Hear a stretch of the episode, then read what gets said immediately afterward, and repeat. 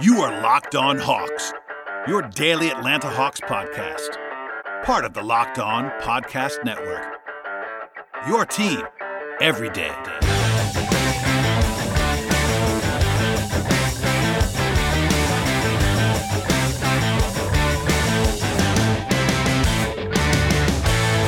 Hello, friends, and welcome to episode 459 of the Locked On Hawks podcast. I am your host, Brad Rowland, and as you can probably hear, I am live at Phillips Arena in the aftermath of Saturday's game between the Hawks and the Chicago Bulls. Atlanta fell by a score of 97 to 85, and uh, most of the podcast, really all of the podcast, today will be uh, wrapping up uh, in the in the goings on of that took place on Saturday night. Um, the Hawks. This is kind of an ugly basketball game. Let's just start off with that. Um, in, in fact, kind of is probably a uh, very generous um, little subtext of that. This is a very very bad basketball game on both sides, and that's something that will basically influence all the analysis. Uh, it's one of those things where every once in a while in the NBA you get a real stinker, and this is a situation where the Bulls are battered. They're down four of their rotation players. They're playing on the road, and the Hawks were uh, not good in this game. That's the easiest way to put that. Um, so you, you combine those things into uh, one package, and uh, you get a, a game that I think everyone will want to forget. It was very clear after the game that Lloyd Pierce and all the players wanted to forget this game. They did not play well. Pierce was very candid in his post-game address, um, probably more so than he has been throughout, um, at least uh, since he's arrived. Uh, just kind of being frustrated, at least that I've heard. One of those things where he was still very professional and all that, all that stuff, but it was very clear that no one was pleased with the way the Hawks played in this game. There were very few bright spots, if I'm being honest about it, and uh, that will probably inform the length of this podcast and just sort of the overall analysis. So, with that as the backdrop, let's break it down a little bit. Um, I will say before we get started, there was one roster note at the top of this game. Daniel Hamilton, who's been unavailable throughout the season so far, was actually available to play in this game, but was inactive. So the Hawks made that decision before game time to uh, make Jalen Adams active as the 13th member of the team. That was the first time this season the Hawks have actually had a decision to make in terms of their inactives. They've had 17 guys, um, including the two two ways throughout the season so far, and they had to only have you only have 13 guys active, but they've had at least four injuries for every game until now. Uh, Hamilton was was available, but was uh, was inactive. They decided to go with Adams, and I asked uh, Pierce about that pregame he, he kind of said that uh, Hamilton's a jack of all trades kind of player. That was a quote from Pierce, and just kind of you know likened him to, to DeAndre Bembry in some ways as someone who they're going to use in a lot of different ways when he is playing. I'm not sure how soon that will be. I, you know, obviously they've uh, deemed Hamilton to be healthy. He was off of the injury report but uh, not a guy who was apparently ready to go in terms of the rotation in this spot, which isn't a surprise, but want to at least note that before we get started on the podcast. So, uh, one more thing as sort of background um, I tweeted this out in the middle of the first quarter, but the Hawks coming into tonight were so bad in the first quarter and so good in the fourth quarter that it was kind of comical. They entered this game with a first quarter net rating of minus 30.8 points per 100 possessions, which is you know indescribably bad. And in the fourth quarter, they were plus 41.7 points per 100 possessions, which is impossibly good. So, uh, pretty funny. Th- those things balance out in this game, obviously, um, because the fact that the Hawks actually won the first quarter in this spot and they lost the fourth quarter. So, that will even out considerably, but just kind of a funny thing to note as this thing started. And the Hawks got off to another another bad start in this game. It was 10 to 1 um, by, by the time basically that you were able to blink in the first three minutes and 49 seconds of the game. The Hawks committed four turnovers and they missed all four of their shots. So it doesn't really get bad, as bad as that, honestly. Um, not the first time this season, obviously, as I'm leaning into that a little bit. The first quarter has been a uh, house of horrors for the Hawks, but they did respond in a big way in the first quarter. And as I mentioned before, they actually won the first quarter with some help from the, Bull, from the Bulls in the spot. The depth of the Hawks was uh, favorable in this game. The starters were not good as a whole and as a rule, but the uh, second unit is one that um, Pierce credited quite a bit after the game, and they uh, they used an 11-3 run kind of immediately to get back in the game in that first quarter. Um, the one positive thing from that first quarter was that the Hawks made six of their 10 threes, including four of four combined from Kevin Huerter and DeAndre Bembry, who we'll come back to obviously. But the uh, the defense was pretty was pretty good, honestly, in the first quarter, and honestly wasn't too bad throughout this game. There were a couple of different um, ugly spots for the Hawks defense, but you know, with some help from the Bulls, the Bulls only had a 94 offensive rating, which is really bad. So uh, you know, again, some of that's just Chicago not executing, but the Hawks did play quality defense for the most part in this game when compared to their previous expectation level.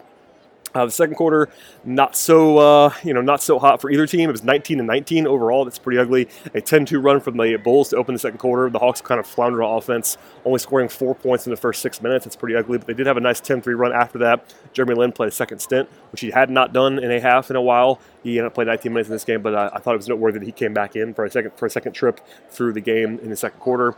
But the Hawks um, shot 27% from the floor and had 12 turnovers in the first half, and they were winning anyway, which is uh, almost impossible, honestly. But the Hawks made eight threes before halftime, and Chicago had a 78.6 offensive rating, which is hideous, and that kind of that, that allowed the Hawks to take a lead into halftime. Trae Young, I thought, played probably his worst half of the season in the first half of this game, and he was bad overall, honestly. But the first half was probably worse than the second half. And it's not not his night. Is one of those things where I was telling everybody that would listen before and then after, especially the big game, that he was going to have some bad nights. This is one of those nothing to, nothing to worry about whatsoever, and that he's a rookie, and that was always going to happen. rookie guards are often inconsistent. That is not um, no one's immune to that, including Trae Young. Obviously, we've, we've seen the highest of highs in the way he played in Cleveland, and the way he's played a lot of this season. Honestly, has been very very good. But this is a spot where he looked like a like a rookie who was going to struggle some and it was a really bad night for Trae. So we'll come back to him later, but I want to really say that now as I had that in my notes after the half, um, the third quarter was awful. I mean, I, I, think the second and third quarters of this game were pretty much unwatchable in a lot of ways. There was a, uh, I didn't, I didn't note that they were that the Hawks played a, a Taurean Prince, Omari Spellman front court for part of the of the uh, third quarter, which is interesting. It's a pretty small lineup for the Hawks, and they were willing to go to that when uh, trying to get some offense started. The uh, Bulls took an eight point lead at one point in the third quarter, which is the biggest of the night after a nine to two run, and the Hawks had a 79.9 offensive rating for three quarters. They, they were shooting 30 percent from the floor. It didn't really improve from there. It, it improved a little bit, I guess, in the fourth, but um, the third quarter is probably where the Hawks lost this game, honestly. And then the fourth quarter, they allowed 30 points. They had their worst defensive quarter of the uh, of the game. Offense wasn't terrible, terrible in the fourth quarter, but just wasn't good enough. There was a really, really awful possession defensively early in the fourth quarter where they had a, a five seconds left on the shot clock. Um, the Bulls were taking the ball out of bounds, and Jabari, Park, Jabari Parker got a wide open three that was basically due to the, to the Hawks having defensive indifference. It was pretty inexplicable and pretty bad, and that was kind of a microcosm, of that, with the way of the fourth quarter actually went for Atlanta.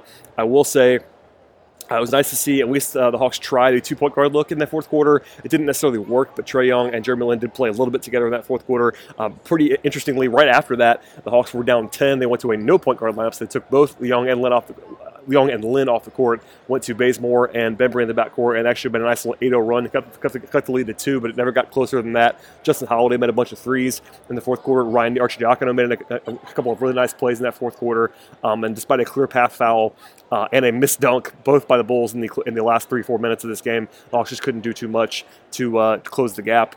Uh, I will say the Hawks closed with a with the with the five man unit that I would probably be using in, in crunch time right now without John Collins.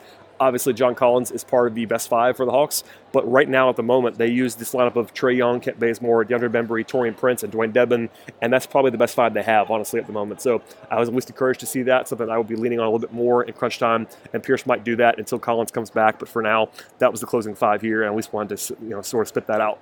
Uh, before we get into the individual stuff, if you're new listeners, we do that after every single game. I will break down everyone that played in that game, at least in some form or fashion. But before we get to that, I do want to take a moment to uh, remind you guys to subscribe to the podcast. We don't normally do episodes on Sunday mornings, but when the Hawks play a Saturday night game and I'm in the building, I'm not going to just not pass along the information to you in a timely manner. So please subscribe to the podcast, do all that fun stuff. You know, we're on Apple Podcasts and Stitcher, TuneIn Radio, Spotify, all those places you, you like to listen to podcasts, Overcast, all those spots. Please subscribe, leave positive feedback if you're able to do so. Tell your friends, and I really, really appreciate all of the support that we've gotten this year and that we will get in the rest of the season.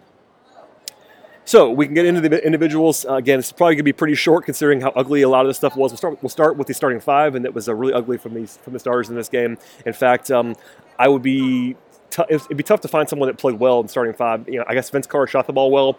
Uh, we'll start. We'll start there with Vince. Vince was only minus eight in 23 minutes. He, he did have five fouls. Had 12 points. Made four of his seven threes. That was uh, enough to keep him on the court a lot of the time. Defensively, Vince has some issues, but I thought he played pretty fine, honestly, in this game. He was the only only guy in the, in the, lineup of the starting five that I thought at least played reasonably well compared to his normal baseline. But the threes were basically all of that for Vince, and it was a largely unspectacular game. Other than that, the defensive the, the, the defensive issues that he always has were still there, but they were a little bit less mitigated. Um, sorry, a little bit less present in this game, considering the way the Bulls were playing offensively. That didn't uh, really attack Carter in the way that you might uh, expect them to.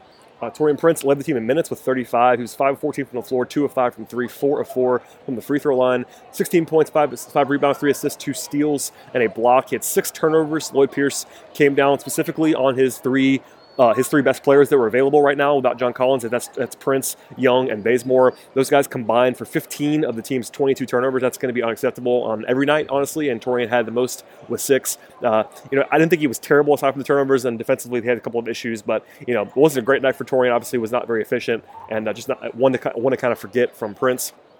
Uh, Alex Len was, I thought, pretty bad actively in this game. I thought it was by far the worst game of the Len era, and that sort of corresponded with him playing less. You know, of course, Dewayne Dedmon being around also helps that. But Len, 17 minutes, four points, four rebounds. Uh, he had a couple of really ugly moments with the ball in his hands, and uh, one of those nights where if you were following Alex Len in Phoenix, you would know that he's very inconsistent. A lot of Suns fans were yelling at me for thinking that I was that, that was going to be a good value signing. I still believe that it will be. I think uh, Alex Len is more valuable than the four and a half million dollar price tag that he has, especially at his age. Uh, but at the same time, there's, going to be some nights like this when he's not very good, and uh, he was not very good in this game. Uh, Kent Bazemore, uh, sort of the same. I, I don't think Bazemore was actively bad necessarily, but eight points, two rebounds, an assist. Four turnovers is too many for Kent. Three fouls, uh, three of nine from the floor, one of four from three, one of two from the free throw line. You know, Bazemore doesn't take too much off the table, honestly, which is always nice to see. You know, he always he always he always competes defensively. Did a pretty good job on, on Zach LaVine when he was assigned to him in certain matchups, but not a, not a better game from Bazemore. I can definitely tell some of the rumblings that were out there after he had a big game uh, earlier in the season. You know, when, he went for 30 plus in his uh, at his career high, I thought he was just fine here. He was uh, certainly below average by his standards, but not terrible. Um, just in the way you know, just didn't play well in the way that most guys didn't play well in this spot. I mentioned before, I thought Trae Young this is his worst game as a pro. I stand by that to be sure. He was a little bit better in second half, but 13 points, four assists, three rebounds, two steals, had five turnovers. He was three of 12 and 0 of 6 from three. Not too many bad shots, honestly. I just it, just, it just wasn't making him. He's kind of out of out of rhythm. Uh, Pierce did note that, of course, it was not all Trae Young. Uh, he, he will get the most attention on every single night this season, probably. He, he even got the most attention on the night when Bazemore had 32 points. It was kind of funny. Um, it's going to be a lot of the Trae Young show, but you know he was bad in this game. That was to be expected at some point along the way, and he kind of picked a bad time for it, considering the Bulls are a very, very beatable opponent. But still, Young just just wasn't good defensively. Had some nice um, nice moments at, times, but um, and the overall package was pretty bad defensively as well. It just was an ugly game for Trae in a lot of ways. Uh, off the bench, real quickly, Omari Spellman, 15 minutes, 0 5 from the floor, 0 3 from 3. That was unfortunate. He did have eight rebounds and four assists. There was a couple of nice moments when he had the ball in his hands as a, as a distributor. I think Spellman's. Um, path to relevance right now comes through his offense and his rebounding, and it's something that we saw on full display. He's got he's going to obviously have to make shots, but I thought Spellman uh, did not actually play as badly as the numbers indicated in this game. Uh, I am still kind of low on him when compared to the consensus, but uh, this is not this is not this is not the game to be picking on Omari Spellman just because he didn't shoot the ball well. That's going to happen sometimes, but I thought he actually had a, a, reasonably solid floor game at times, even if the defense was uh, was lacking as it usually is. DeAndre Bembry was one of the few guys I thought was at least decent in this game. Eight points, three, three steals, two assists, a rebound, and a block shot. It was a nice chase down block that he had um, early in this game in the first half. But three of nine from the floor is uh, unsightly. Two of, four, two of five from three is fine. I don't think Bembry was like good or anything, but it was one of those spots. If you're, if you're trying to find some uh, positives, he was probably one of the guys who played the better. Um, on this roster right now. I'm looking for uh, as many positives as, positives as I can get from this game, and uh, he was probably one of them if you were trying to find one. Uh, Jeremy Lin, 19 minutes, 0 5 from the floor as well. He and Spellman come out for 0 of 10. It's pretty ugly and 0 5 from three, but Lin had a couple of nice moments. He was on the floor for some of the Hawks' better times in this game. He's actually plus nine, three points, three assists, and four rebounds. I didn't think he was as bad in this game as he had been in the last couple. Still not too much in the way of force being played with by Len. I got a lot of uh, pushback. You know, Zach Lowe wrote about um, Jeremy Lin. I talked about a little bit on, the, on a uh, recent podcast and just kind of how bad he's been. I do think it's worth noting, and I said this before, I'll say it again, that Len's going to be a guy who I think is going to improve throughout the season as he gets more comfortable. It's not like I think he's just terrible now, but he's just not been good this year. He's kind of been unplayable. If this is a team where the Hawks were trying to win a ton of games right now, I think he'd be almost unplayable at the moment. I'm okay with him playing him because he's definitely better than this as a player. I think his talent level is much much higher than this, but um, it would not surprise me if they keep going to some no point guard looks at times if he continues to struggle. I know you know there's a school of thought out there that he's, he just needs to play more to get his legs under him. I understand that, but at the same time, you can't really justify playing him a ton more than he is right now just because he's not been playing well. This is probably one of the better games in recent past, but doesn't look that way with the uh, shooting. And you know, if he's not making shots, it's really tough to play him at the moment. So that's something I want to at least say and get out there. The other guy that I thought played well, aside from Bembry, and was saving the best for last, Dewayne Dedmon, but uh, Kevin Huerter played well in this game, I thought. 17, 17 minutes, 2 of 5 from the floor, 2 of 4 from 3, 6.6 rebounds, 2 assists, and a steal for Huerter. He was plus 4. You know, it wasn't spectacular, but he did have a, a couple of really nice moments in the first half. Of this game. Defensively, he continues to be a little bit better than I thought he'd be early on and prove that uh, he definitely has a path to be a solid defender in the NBA. And uh, his passing, a couple of really nice looks. I think the best possession of the night involved a Kevin Huerter kick out and then uh, an Omari Spellman drop off pass. There was a, a, very, very nice one. I tweeted about that in the middle of the game. But Huerter had a couple of really nice, like sort of beautiful looking catch and shoot threes. That's one of, of course, he's going to be known for in his career. His, his, his stroke is beautiful. He's a great shooter already. But one of those things where I would like to see him play a little bit more, um, but just the way that the way that the roster breaks down right now, you know, two of the team's three or four best players are on the wing in Prince and Bazemore, and then you have Bembry just got more a little bit more utility. He can play kind of one through four right now, where Huerter really can't do that. So it's one of those things where I understand why he's not playing a ton, but the fact that he's playing in the rotation is a good thing right now. And I thought Huerter was uh, one of the better players for the Hawks in this game. Uh, as I mentioned before, the best for last. Dewayne Dedmon was. Uh, very, very good in this game. He's the only guy I could say was good, and he was very, very good. 13 points, 13 rebounds, and five block shots in 27 minutes. He was 5 of 10. Uh, Lloyd Pierce said that he played to the point of exhaustion, which I believe because he's not really in game shape right now. Um, you know, he only played 15 minutes the other night. That was sort of his cap. I'm not sure the Hawks wanted to play him 27 minutes in this game, but he uh, his play deserved it. He was very, very good. And uh, I of we were talking about this on press road during the game, but I think uh, it's probably time to go ahead and put Dedmon in the, in the starting lineup if, he, if, he's able to go. The Hawks do have a back to back this week, which might hold him back on that way. I'm not sure if the Hawks want to you know lean on him that, that heavily in a back to back on the road against Philly and Cleveland, but in advance of that he's definitely the best ten, the best center on the team all respect to Alex Len, who I do like as a player and as a, a guy who is, is, a nice asset on his contract. Dewayne, Dewayne Dedmon's just much better than Alex Len. Uh, Dewayne Dedmon's a starting starting center in the NBA, and he showed that. I showed that again here. So uh, you know, Dedmon was very good defensively. He was the best player on the, on the floor defensively throughout this game, and really offensively had a couple nice moments as well. Um, I always liked Dedmon. He was very upbeat after the game, but one of those things where he played well and he was plus 18 in his 27 minutes in a 12 point loss. That's tough to do, uh, but he was really really good. He was plus 23 in the first half, and the Hawks were only up by three.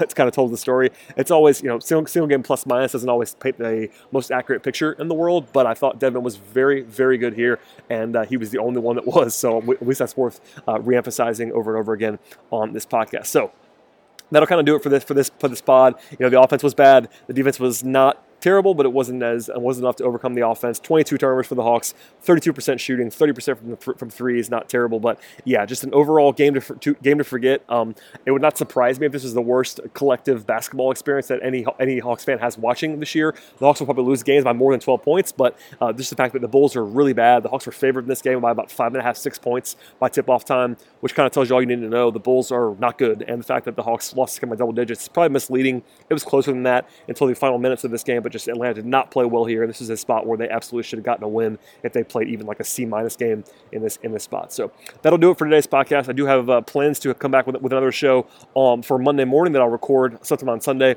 to get ahead of the uh, two game road trip that the Hawks have on Monday and Tuesday. So we'll have, an, we'll have plenty, of, plenty of content this week before the Hawks return home on Thursday evening, and I'm back in the arena to talk to you from this exact spot high above uh, the uh, now empty stands here at, at, State Farm Arena. So thank you for listening to the podcast, everybody. I really appreciate it. Please stay tuned. Please subscribe and do all that fun stuff.